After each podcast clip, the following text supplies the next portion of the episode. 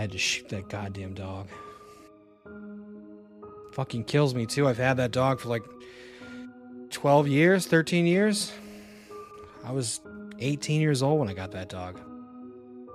It's the first real thing I could call my own.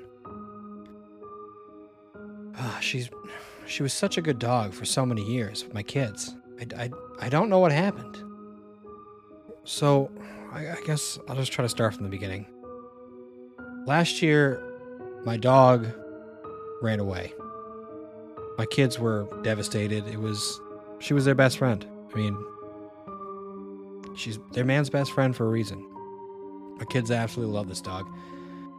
She was so mild mannered. She was a little husky. We're not a little husky. She was about 50 pounds. But boy, did she love those kids. And so when we lost her, I just. I, I couldn't even bring myself to get another dog.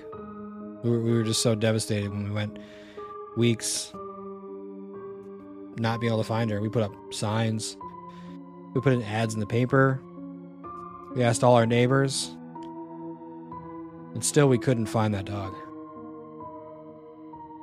Not until about two weeks ago. She came home. It was. It was almost like nothing had even happened to her. It's like she had stepped out of a year ago. You know? She didn't look any older. She didn't look any worse for wear. She looked just like she did the day she left clean, well fed, and happy. Well, she was happy at first. We were extremely excited to see the dog, to say not to say the least. It was we were so happy to see her. It was crazy. My kids started tearing up. I even cried. I mean, like I said, I've had this dog forever. And uh when I went to pet her, she kind of sniffed me like she wasn't quite sure what I what or who I was. And she nipped at me a little bit. You know, she just just a little bit. It wasn't much, but it was enough for me to make sure she didn't go near the kids right away. You know, maybe she had gone through something while she was gone. I wasn't sure. But needless to say, we were very happy to have our dog back. But that night, I I don't even know how to explain what I saw. So, on a normal night, we lock the dog up in the crate. She's always had a bad habit of getting into the trash, getting into things that we don't want her to get into in the middle of the night. So, to keep it simple, before we all go to bed, I take her out and I put her in a crate for the night. And I've done that for years and years and years. The only time I didn't do it was that one year she was gone. But when I came down, I I don't even know how she managed it.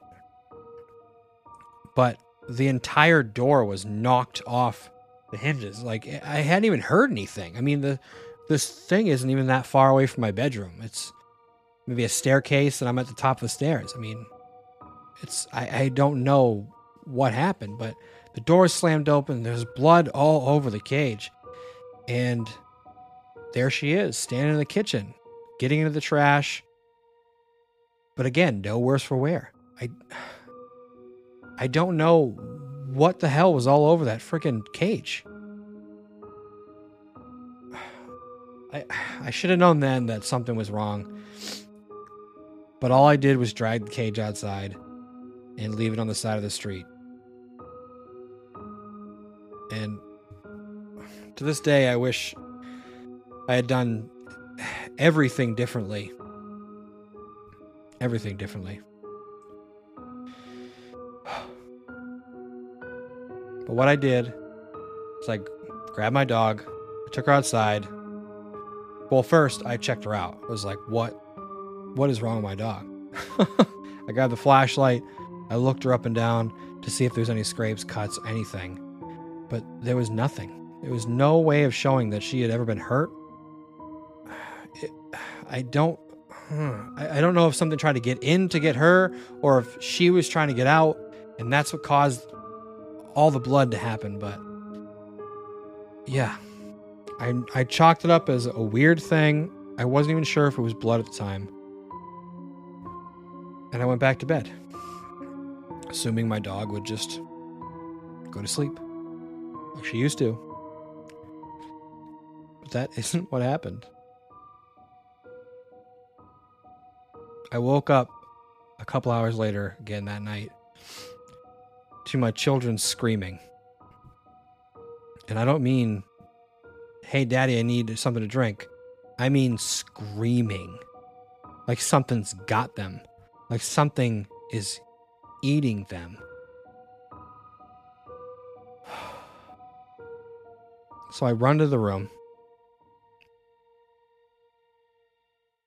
There's nothing there, though. My children are nowhere to be found. I, I, didn't even look to see if my wife was in bed before I ran in to see if how my children were, and I yelled for her when I got there, trying to get her attention. Maybe the kids had gotten out of the bed and maybe they were somewhere else in the house. So I started running around and I was running, yelling for my wife and running around and, and yelling for my wife and freaking out and pulling my hair out basically. And then I listened and I realized it was nothing. There was no sound in my house. Nothing at all.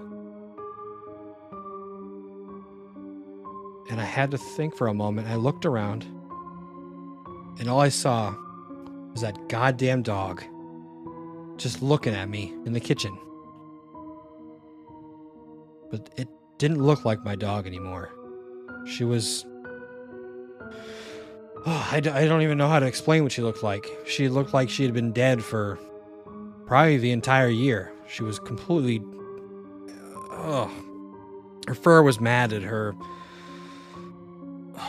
Oh my god. Like you could see exposed skin and, and or exposed bone and, and her teeth were black and it was awful and you could see the damage that the cage had done to her and i i doubt that i doubt that she was even alive when she showed up. I i don't know why, how she looked like that. I don't know what the what happened to my dog. But all i know is my family is no longer around. I don't know where they went. I've called around, I've put up flyers. I did everything I could.